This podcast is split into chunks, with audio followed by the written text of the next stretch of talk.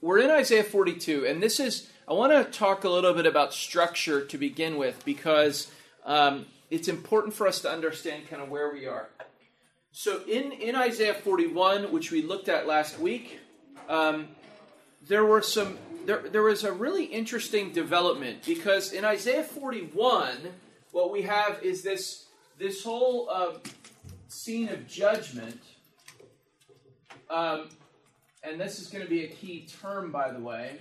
This this scene of judgment, but in the midst of that judgment, um, what we see is that God's going to preserve this people, this collective people. And if you look back at verses 8 through 10 of Isaiah 41, you'll see some of the terms given, the labels given to this people whom God's going to save. And one of the labels given, interestingly enough, is this label servant, um, which normally you'd think of as a singular, and in fact, we're going to see it used as a singular. But it seems in Isaiah 41, it's a little bit unclear but it seems in Isaiah 41 that he's talking about the servant as a kind of collective group. These are the people who will be saved in the midst of his judgment. And so, what Isaiah 41, the question it answers is how is God going to accomplish his salvation, which he says in chapter 40 he will definitely do. How's he going to do that? Well, he's going to do it through judgment, judgment on all the people. Remember, he says, coastlands come and receive your judgment. It's kind of people from all the earth. But in the midst of them receiving judgment, which is going to lead to salvation, uh, there are these people who are preserved in the midst of it. Now, then what he does at the end of 41 is gives a gives a particular uh, judgment, a particular verdict, if you will, against these idols and uh, against these you know these gods that are worshipped by the peoples who are going to be judged. So that's chapter 41, and that's kind of the theology of chapter 41. Now, look at the so just remember you know if you want to think about these two key words um, bear those in mind um, questions about that does, that does, that all ring ring a bell from from last sunday okay um, so then at the end of chapter 41 look at this word that's used uh, he's he's summarizing the judgment on the idols behold he says they are a delusion they are all a delusion their works are nothing their metal images are empty wind. So the verdict, the kind of final verdict on the idols is they can't do anything. They're not going to withstand the coming judgment. And those who worship them aren't going to withstand the coming judgment.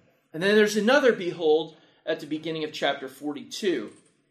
Behold, my servant, whom I uphold, my chosen, in whom my soul delights. I have put my spirit upon him. He will bring forth justice to the nations.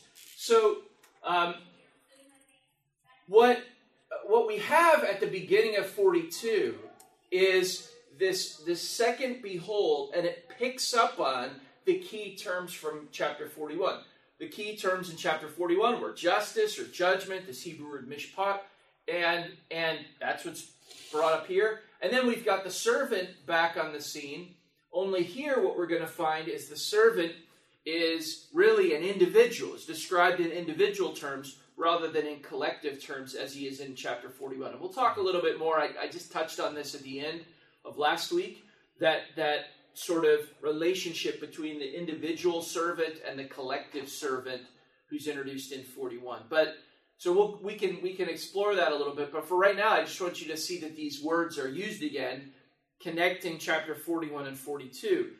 How is God going to execute judgment? on, on all the people and on the idols in, spe- in, in particular. He's going to do it through his servant, and his servant is the one that he's going to uphold, unlike the idols who are not going to withstand the coming judgment. So there's a lot of kind of there are a lot of connections between 41 and 42 when we're introduced to this servant as an individual. All right, still, still with me? Okay. Um, any questions about that? You see, you see the connections I'm, I'm trying to draw out or illustrate. Okay. Now, chapter 42 just another kind of big structural thing. Chapter 42 marks the beginning of a, an important section in Isaiah where Isaiah gives four servant songs, they're called. Um, four servant songs. And in each of these servant songs, what we find is there's a similar pattern. And the pattern is this there's a description of the servant, and then there's kind of a commentary on that description. Here's what it means. Here are the implications. Here's what it teaches you about God. So we'll look at this one uh, first, and but I want to I want to actually give you all of them so that you can see the whole context. This first one we have 42, 1 through 4, and that's kind of the description of the servant. That's the introduction. Here's who he is. Take a look at him. The spotlight's on him. And then in verses 5 through 9, in this case, we've got this commentary on the description. What does it mean? What's what's um you know what what are the implications of this? So just look at it really quick so you see what I'm talking about. Um, the description: Behold, my servant, whom I am uphold, whom I, whom I uphold, my chosen, in whom my soul delights, etc., etc. And we'll go through the description in, in, in more detail in a second. But then look at verse five.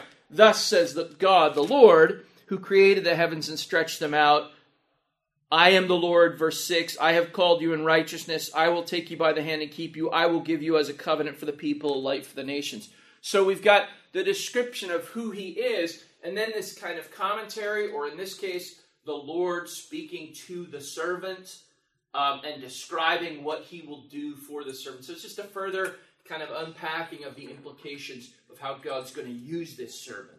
Uh, that's what I mean by commentary. So we've got the description, and then how's he going to be used? How's the Lord going to um, carry out his ministry? And that, that'll be described. Now, that's in 42, but I told you there were four servant songs. So, so here, here are the other ones. Uh, the next one is in 49, 1 through 6, and then 7 through 13 are your commentary again, or your, you know, here's how he's going to be used.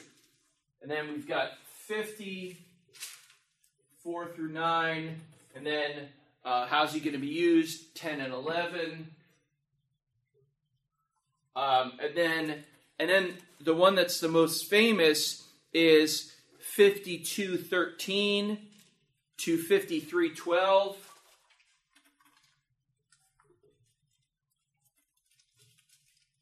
That's the one you know because this is, you know, uh, uh, all we like sheep have gone astray. Each of us has turned to its own way, but the Lord has laid on him the iniquity of us all. Well, that's a servant who, who's being described. Now, that one has a little more of a complex structure to it. It's not a strict, you know, um, description commentary, but if you want to have to know where the commentary is, the commentary is actually in the middle of that one. It's a kind of uh, if you're familiar with the term chiasmus or chiastic structure, it's, it's that's what it is, which means that basically the middle is is the important thing, and the commentary in that one comes at the middle, which is in 53, four through six. Um, and again, I, I don't want to belabor 53 because we'll spend more time on it, but let me read you that commentary just so you know what I'm talking about. Surely he has borne our griefs. See, it's not describing him so much anymore as it's explaining him. This is what he did. Surely he has borne our griefs and carried our sorrows, yet we esteemed him stricken, smitten by God, and afflicted. This is what we thought when we saw these things play out. But he was pierced for our transgressions, he was crushed for our iniquities. Upon him was the chastisement that brought us peace, and with his wounds we are healed. We all like all we like sheep have gone astray. We have turned everyone to his own way, and the Lord has laid on him the iniquity of us all. And if you look on either side of that, starting in 52:13 and then going all the way down to 53:12, but on either side of that, what you're going to see is just a description. Here's who he was. Behold, my servant shall act wisely. His appearance was marred, etc. Um, he was oppressed and he was afflicted. That comes right after the commentary section. So there's a there's a sort of formula to it. There's a there's a method to it and and these are one, two, three, four servant songs. Now, um, I want to answer, try to answer a couple questions about this that might naturally emerge. One is, well, what happens in here? Because that's the big gap. You, you might expect if this is going to be a section that's going to be oriented around four servant songs, that they would sort of be put together.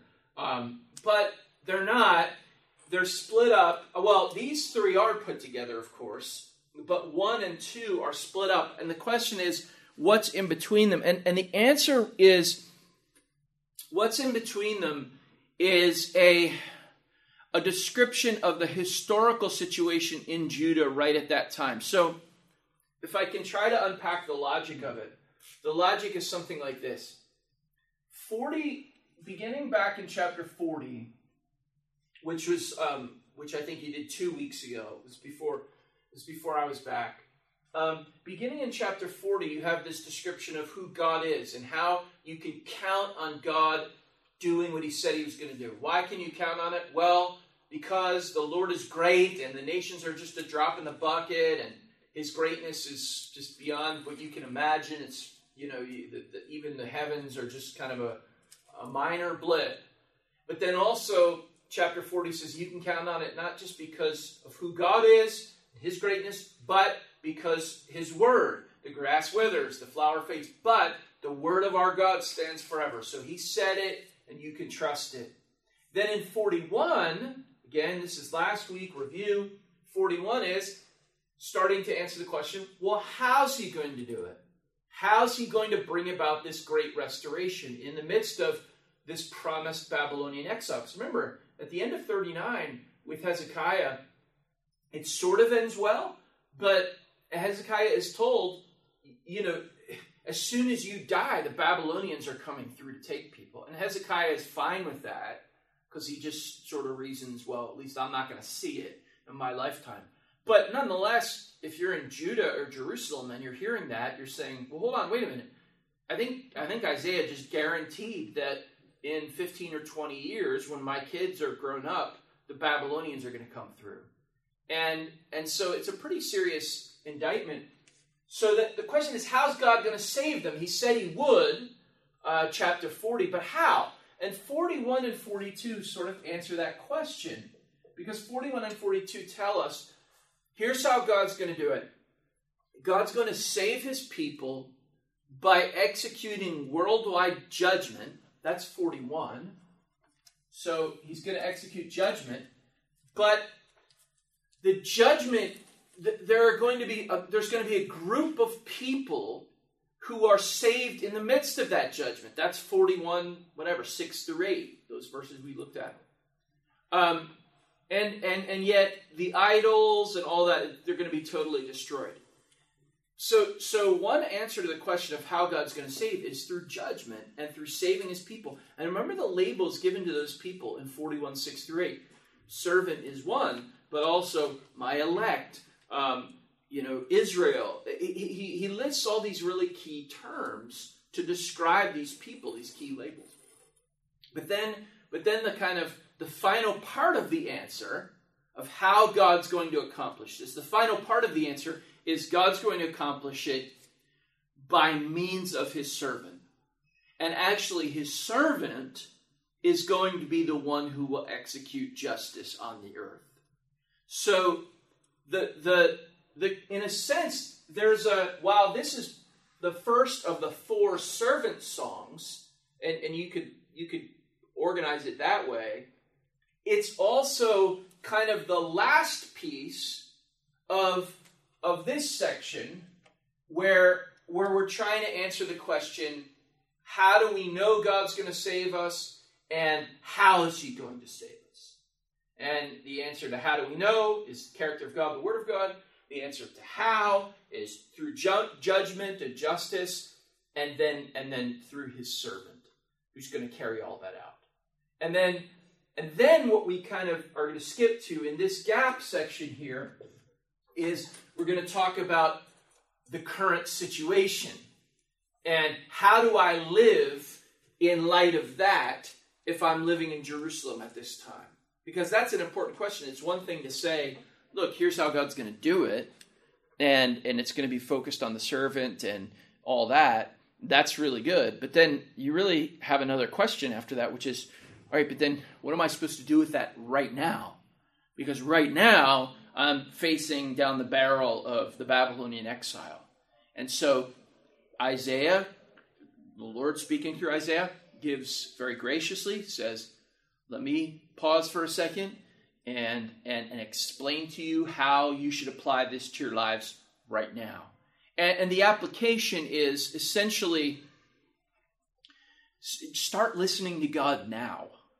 Start trusting God's word now. If God's word is going to be what guarantees your salvation and and and your guarantees your victory, and if God's servant is going to be the focal point of that, then one of the things you need to do is you need to trust God's sovereignty and you need to listen to his word right now in the moment. And he talks about God's sovereignty through Cyrus and the nature of God's word and and and how God's mercy is played out. And, and it's sort of like, here's your homework now. These are the things you need to reflect on uh, while you're waiting for all this to take place. And then, after that application section, then we get to the rest of the servant songs, which further explain just how the servant is going to execute justice on the earth and, and how that's all going to play out. And the shocker, of course, it really is Isaiah 53, because what you realize in Isaiah, or 50, starting in 52, but going through 53, that's the real shocker, because then that's when you realize, okay, he's going to execute justice, yes, by winning a victory, but actually he's going to execute justice by taking on the penalty for the sin of those who have gone astray on himself. So he's going to not just enact justice in the ways that we'd conventionally think about justice being enacted, but also, as it were, kind of ab- absorb that into himself. And that's how there are some people who are going to be rescued in the midst of the coming day of judgment. So that's a, that's a really um, unexpected, perhaps, turn. And, and that's why we, we you know, th- this is really where we place our focus because, because this sort of explains everything. This is the key to, to, to everything with respect to the servant. All right. So, so questions about that or comments? Those are, those are just some structural things. As to where we're going. Is that, you, you following me? Okay. All right. So, now, let's go back to this um, and and uh, talk about it. So we've got these two words, mishpat, justice, judgment, servant.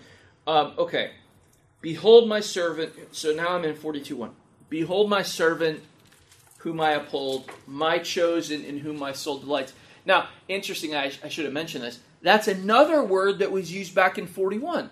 Because remember, we spent we spent a good deal of time last week in 8 through 10 of chapter 41 and we said who's going to be preserved in this judgment? Is anyone going to be preserved? Well yes.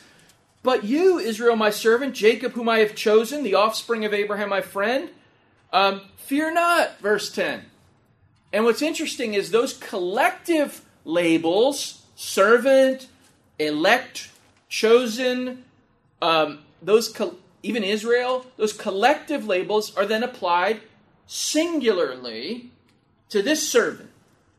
Behold, my servant, whom I uphold, my chosen, in whom my soul delights. I have put my spirit upon him. He will bring forth justice to the nations. That's what we've been looking for.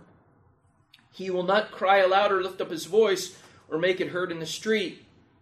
A bruised reed he will not break, and a faintly burning wick he will not quench. He will faithfully bring forth justice. He will not grow faint or be discouraged till he has established justice in the earth, and all the coastlands wait for his law. Which, by the way, of course, again, calls you back to the beginning of 41. Because at the beginning of 41, when the judgment was sort of called out, the reason why we knew it was a global judgment, a universal judgment, was Isaiah said, Coastlands, all of you, come on, it's time for judgment. And here, the coastlands are going to receive his judgment, but they're also they're also benefiting because they're receiving they're waiting for his law. So let's look at this servant and then we'll look at the commentary on the servant. Um, you you probably you may recognize this chapter um, from an account that's given um, in well it, it's cited actually a number of places in the New Testament, but one account that you might be most familiar with is um, in Matthew chapter 12, because uh, just look at what, what Jesus does here in Matthew 12. Um, the Pharisees are just conspiring against him. He's healed this man, and uh, and and and basically Jesus knows that the Pharisees are about to they're plotting to kill him. And the question is, you know, what's he going to do about this? How does this fit um, in, into his whole plan? And here's what it says in, in Matthew 12 15. Jesus, aware of this, withdrew from there. Many followed him, and he healed them all. And he ordered them not to make it known, not to make him known. Why? Why wouldn't Jesus want them to go spread the word? Um, this this great thing has happened. This is a, the sign of, of the fact that I'm the Messiah.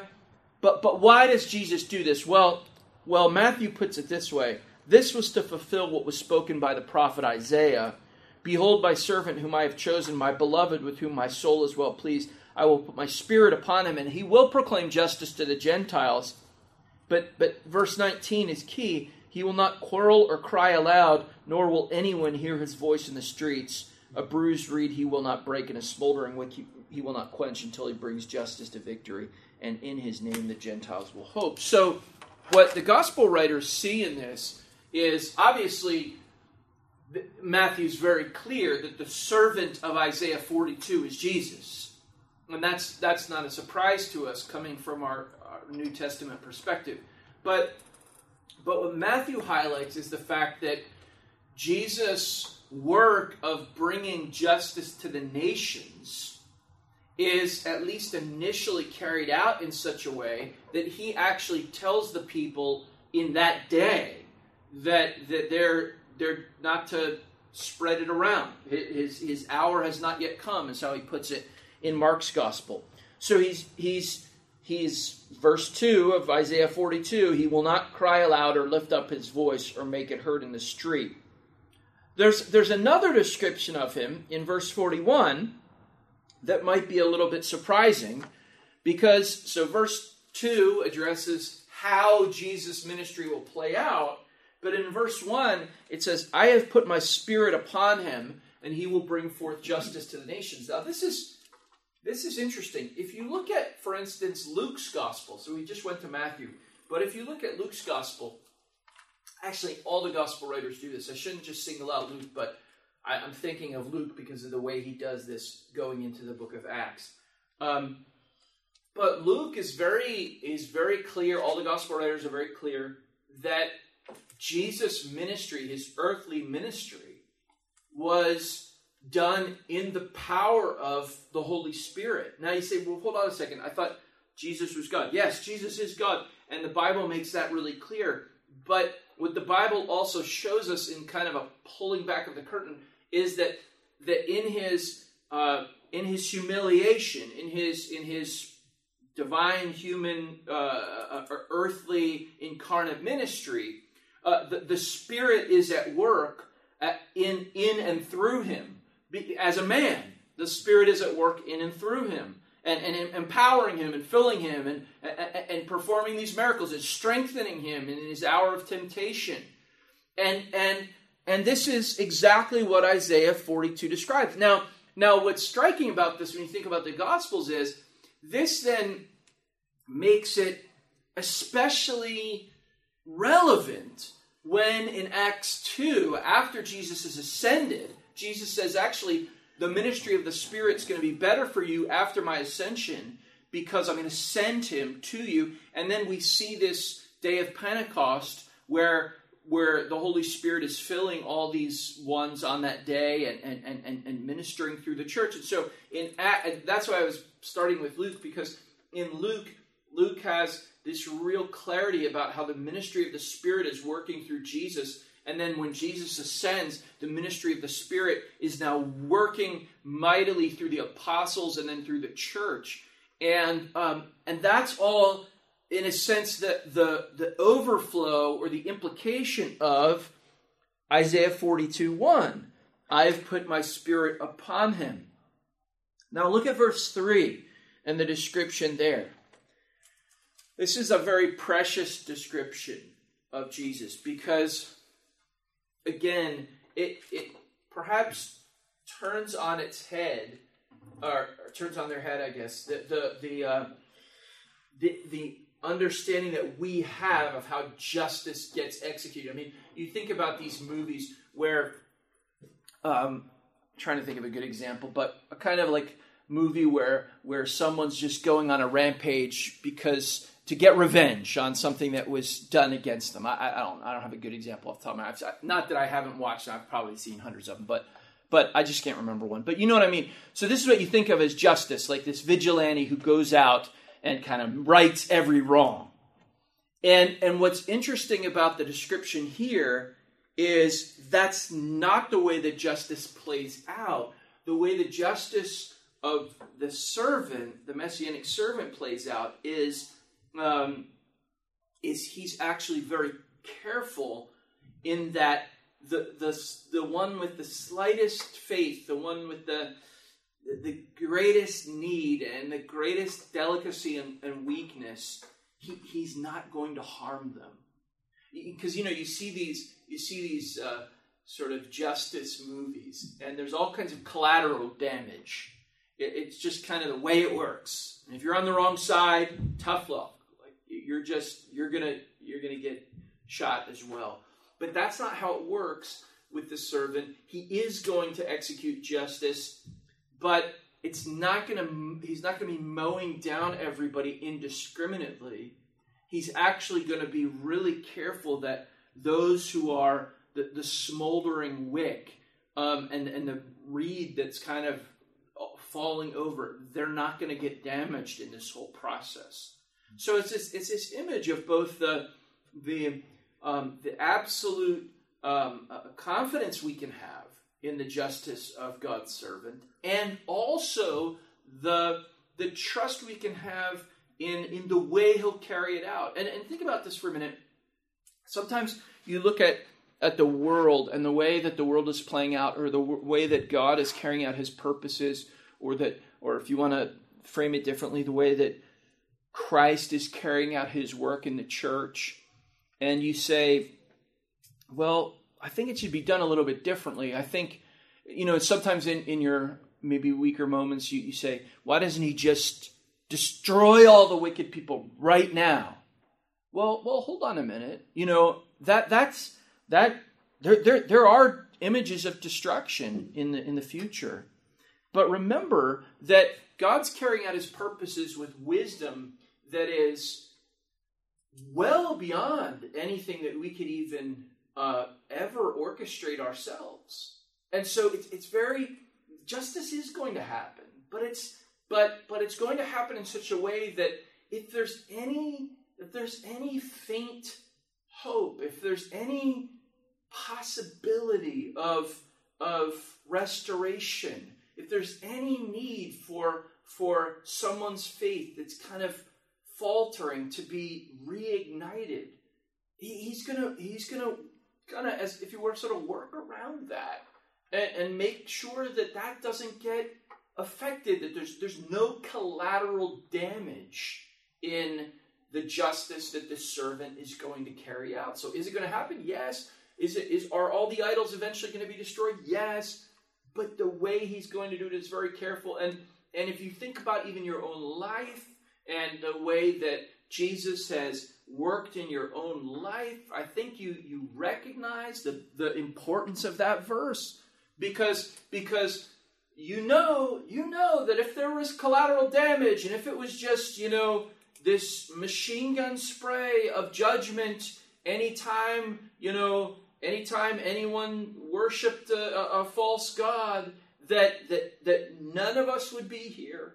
And, and it, it's only because um, the servant of the Lord, in his carrying out of justice, which is happening, uh, but in the context of that is, is, is doing this a bruised reed he will not break, and a faintly burning wick he will not quench, but he will faithfully bring forth justice. One of the most uh, precious little Puritan titles that's been reprinted, and a lot of them haven't been reprinted, but a lot of them have as well, and so it's good. Uh, But but but one of one of the one of the favorites, and if you're going to sort of dip into a, to a Puritan writing, a little Puritan paperback from Banner of Truth or something, you could start with this uh, little book called The Bruised Reed by Richard Sibbes. And what it is is it's this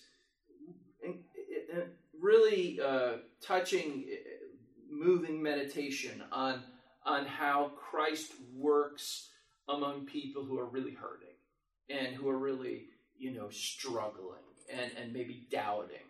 Um, and and it's just it's just it's just accessible and and and helpful. But it's based on this this little verse a bruised reed he will not break. So a promise actually. This little promise tucked in here. A bruised reed he will not break.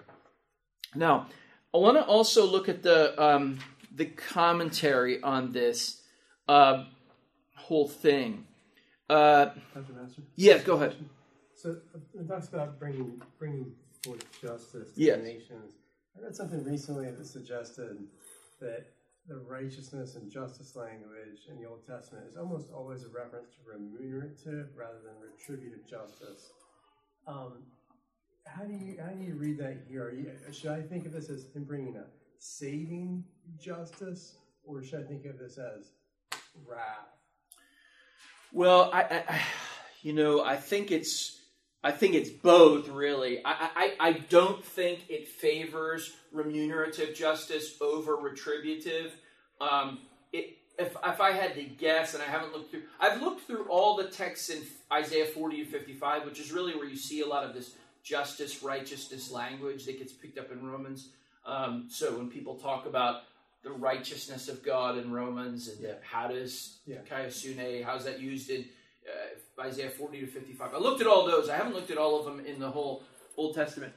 I, I but I, I'm fairly confident in saying it probably tips the other way, actually. But either either in in either case, whether it's you know 51 49 one way or the other, or 60 40 one way or the other, um, I, I don't think it's I don't think we can exclude the, the retributive notion of it, particularly in light of chapter 41. Because in 42, of course, you know, in any isolated case, you could take it either way. But in 41, it seems pretty clear to me that the justice that's carried out and the judgment that's carried out, the, the, the mishpat that, that the Lord is enacting, is um, it, it is, is taking people out.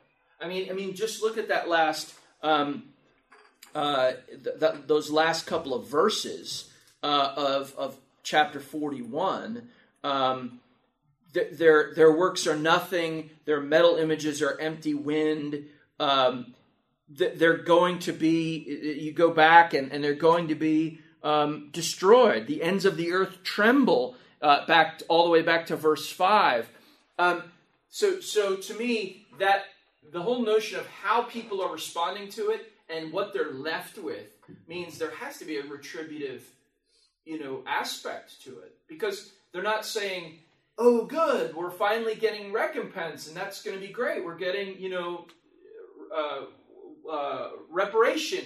No they're, they're they're they're worried because judgment is coming in the sense that we typically mean it. So i think it's probably tilted the other way but it's not to say there isn't both because if you think about um, the righteousness that is described in Daniel 12 with this resurrection, um, that that actually affects different people different ways. It's it's retributive for those who have disobeyed the Lord, and it's restorative for those who haven't. So justice always kind of works both ways, but but I think it would be a mistake to ignore the the the re- retributive. Does that does that answer your question? Thank you. Yeah, that's a good question. And you're right. That is that is in a lot of contemporary literature. I think it's an over, maybe an overcorrection at, at best. Um, okay. Other other questions or, or comments or, or thoughts? Okay. So so let's just look at this. Um, I want to make a couple more points in the commentary section, beginning in verse five. Um, the Lord's the one who's going to do this. Verse 5 is kind of like a mini Isaiah 40. Um, he's the creator, he stretched out the earth. everybody who is breathing gets their breath from Him. Um, and then, and then here's the Lord Yahweh speaking in verse six. I have called you in righteousness, which again, that's you know that's justice language as well. Uh, I will take you by the hand and keep you, and this I think is very significant. Um, I will give you as a covenant for the people, a light for the nations. Now, why do I find that that's so significant? Because think about think about how we typically use the term covenant. So we typically think of a covenant as an agreement, and you know, I'm not going to argue over the specific definition, but it's it's an agreement between two parties, right? So you've got, uh, and, and, there are stipulations and consequences, and, and there's some specific details. But bottom line is, it's the kind of agreement. So you've got, you know, this person here and this person here, and and what's the covenant? The covenant is that sort of uh, agreement that that binds them together in some way. Um, and that's how the, the relationship between the two is established. And that's kind of how it's maintained and, and, and what the what the details are of the nature of that relationship. And it's hugely important, as you know, because throughout the Bible, from the very beginning, from Genesis 2 on, covenants are used to define and make clear God's um, God's relationship Uh, with His people. And so it's just it's just language that's so significant theologically. But but the point is this: the point is that the covenant is kind of the it's not always a document. I just made it into that, but it's it's the, it's the agreement between the people, right? It's the it's the it's it's these are the stipulations between party A and party B. And and what's and, and, and, and you know as the as the Old Testament progresses, what God does in chapters like Ezekiel 37 or Jeremiah 31 he, is he takes all this covenant um, this covenant language, this, these covenant these covenants that he'd made, and, and kind of wraps them up into a package and and refers to it in Ezekiel as an eternal covenant and, and refers to it in, in Jeremiah as a new covenant. And and that's and that's kind of what what we're left with at the end of the Old Testament, what we're looking forward to, and then of course the New Testament picks up on that and shows us how Jesus um, is in his work is, is so central to that new covenant, or that uh, what Hebrews calls the blood of the eternal covenant, using the Ezekiel language. Okay, but what's interesting here in chapter 42 of Isaiah is the servant doesn't carry out of the covenant or enact the covenant or you know write the covenant or cut the covenant or any of the things he might do with the covenant the servant he says is the covenant.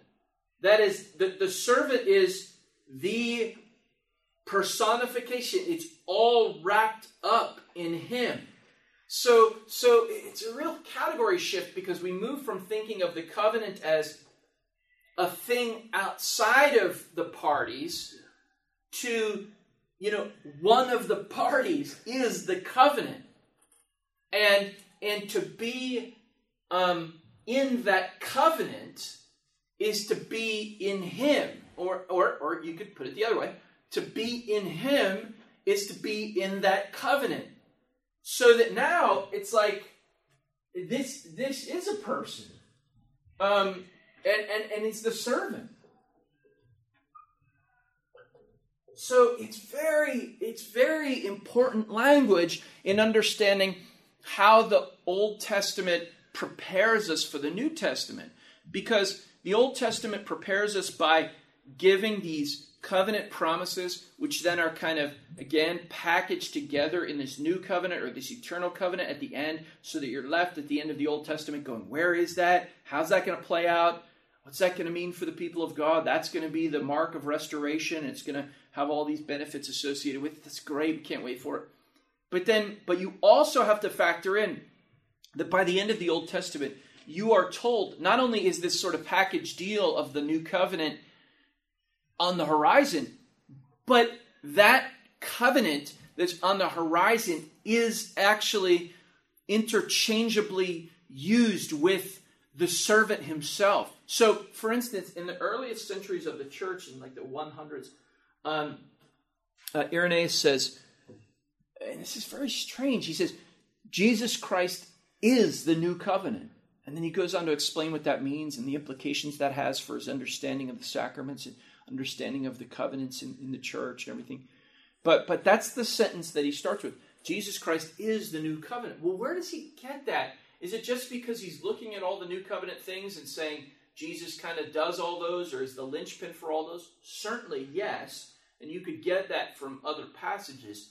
But but also there's more to it than that. There's a sense in which in uh, being being a partaker of the new covenant, which is language that we use, right? We even use this at the Lord's Supper. But being a partaker of the new covenant, a participant of the new covenant, or a party to the new covenant, is actually, if it's if it's real, if it's true, is actually being a partaker of and a party with uh, and a participant in Jesus himself, which I think is one of the reasons, not the only reason, but one of the reasons why in 1 Corinthians 10, when he's describing um, the Lord's Supper, he says, Don't you understand that, and he uses this exact language, don't you understand that that the the bread that we break is it not a participation in the body of Christ? And the cup that we drink, is it not a participation or communion or fellowship? Different English translations render it differently. But it's a participation with Him. And it's why, and I mentioned this last week, and this is going to be so important when we start going down the road of these servant songs. It's why that label in 41 that says, all the coastlands are awaiting judgment, but not my servant, not my elect ones, not Israel. Um, and you say, okay, that's good, but um, what you then realize is that group is personified with the language of servant because the, the way in which salvation is effected in Isaiah's understanding, Isaiah's doctrine of salvation, his soteriology, is wrapped up in the same soteriology as the Apostle Paul, which is what? Christ in you, the hope of glory. I've been crucified with Christ. It's no longer I who live, but Christ who lives in me. In the life I live in the body, I live by faith in the Son of God, who loved me and gave himself for me. And so that union with Christ, which is the fountainhead, which is the, the, the kind of, it's the starting point, it's the hub of the wheel for every other blessing of salvation that we talk about justification, sanctification, um, glorification, uh, uh, uh, uh whatever, whatever blessing of salvation you want to talk about, adoption, it, it, it, the hub of the wheel is, is union with Christ. It's Christ in you. It's I've been crucified with Christ and I no longer live. And it's it's I, I am in Christ and Christ is in me. And and that's that participatory language that even locates the covenant as being the person is is is right here in Isaiah 42. You don't have to go to Christ in you, the hope of glory, because you read Isaiah 42 and you say, I, if I if I want the new covenant, if I'm going to be a partaker of the new covenant, I need to be a partaker of the servant. I, I, need him in me and me in him. I, I need to be united with him through faith. Um, because that's the only way in which the covenant stipulations and blessings and promises and, and relational you know mediation with with with the Lord plays out. So he's giving him as a covenant for the people. And that's also a light for the nations to open the eyes that are blind, to bring out prisoners from the dungeon, um, from those who sit in, in darkness. Now, now I want to make two more points because I know we're, we're going to start losing people. Um, that you may, that that verse may sound familiar as well. Verses verse uh, end of verse 6, beginning of verse 7, because that too is picked up in the New Testament. Um, it's picked up actually a number of places, but one that you may um, you know be be most familiar with, especially as we come into the, the Christmas season, is um, is at the end of Luke one uh, when Zechariah sees baby Jesus and uh, well, actually, with with Zechariah, sorry, with Zechariah, it's it has to do with John, but I mean, he knows who Jesus is, and he's actually prophesying about Jesus uh, after John's born, and he says that this is to give light to those who sit in darkness, um, and he quotes directly from Isaiah 42, and Jesus also quotes from this when he's talking to when John the Baptist um, sends messengers and says, "Is are you the one we should expect?" And he said, "Here's what you need to tell John: the prisoners are being let loose. The, the eyes of the blind are being opened." All right, see you guys. Thank you for all you do for us. Um, and, and and he just draws straight from this Isaiah 42 language. So when Jesus does those miracles, they are done out of compassion, but they're also done as kind of signs that this is taking place. Um, see you later, Sarah. Um, let me let me make just one more point um, in this, and that's from verse eight. Um,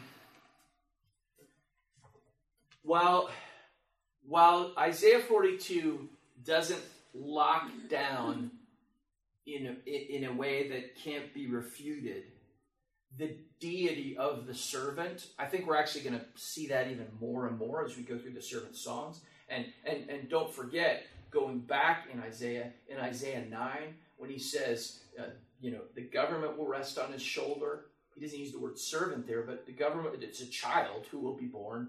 And the government will rest on his shoulder, and his name will be called Wonderful Counselor, Mighty God, Everlasting Father, Prince of Peace. Now, we've just come out of this chapter where the Lord says, I'm tearing down all the idols. Anything that's worshiped except for me, I'm going to destroy. And here, what he says is, My servant is going to be this new covenant. He's going to be the light to the Gentiles, he's going to open the eyes of the blind. And then he goes on to say, I don't give my glory to anyone else but me. And again, it's not a lockdown argument, but you say to yourself, well, it sure sounds like you've just given a lot of glory to your servant. You're actually attributing the salvation of your people and the justice to the nations that you promised that you would do. You're now attributing it to him as the agent for it. And then the Lord says, Well, that may be, but don't forget, I give my glory to no one but me. And so you're kind of scratching your head at that point and saying, Well, how is it that Yahweh elevates this servant to divine status and then tells us that no one else gets glory but him. And, you know, again, we, there are clearer passages about the triune nature of God and, and about the divine nature of the Son. There are clearer passages, but, but the, the question gets raised in Isaiah 42, or at least you kind of get led right to the edge of the of the cliff on that. So, um, and then and then you know, again, it, it, he's not, I'm never giving my glory to another. I'm never giving my glory to to carved idols. So, is a little side, yeah. but government on the government on your shoulders. What does the word government mean in that? I, Oh, it just it, it means that I think it means earthly rule. I mean, I think that, that it's it's it's announcing the fact that Jesus is going to be Lord over all, over all things. Um, and so it's just that I, I, forget I forget the exact word, but it's not an unconventional or unusual word for. Um, that's what he's just saying. He's going to have all authority in heaven and on earth. Okay, so government as we know it. Yeah, yeah, yeah, exactly, exactly. And this is why we study the Old Testament. Oh yeah, exactly. So you st- say you know, this didn't just arise out of thin air uh, after the incarnation. It's Isaiah's got it all laid out for us. So, all right, let me pray. Lord, thank you for the time that you've given to us. We pray for the next hour that we would worship you as you deserve to be worshiped in spirit and in truth. May we give no glory to any other but you, particularly during this day of worship.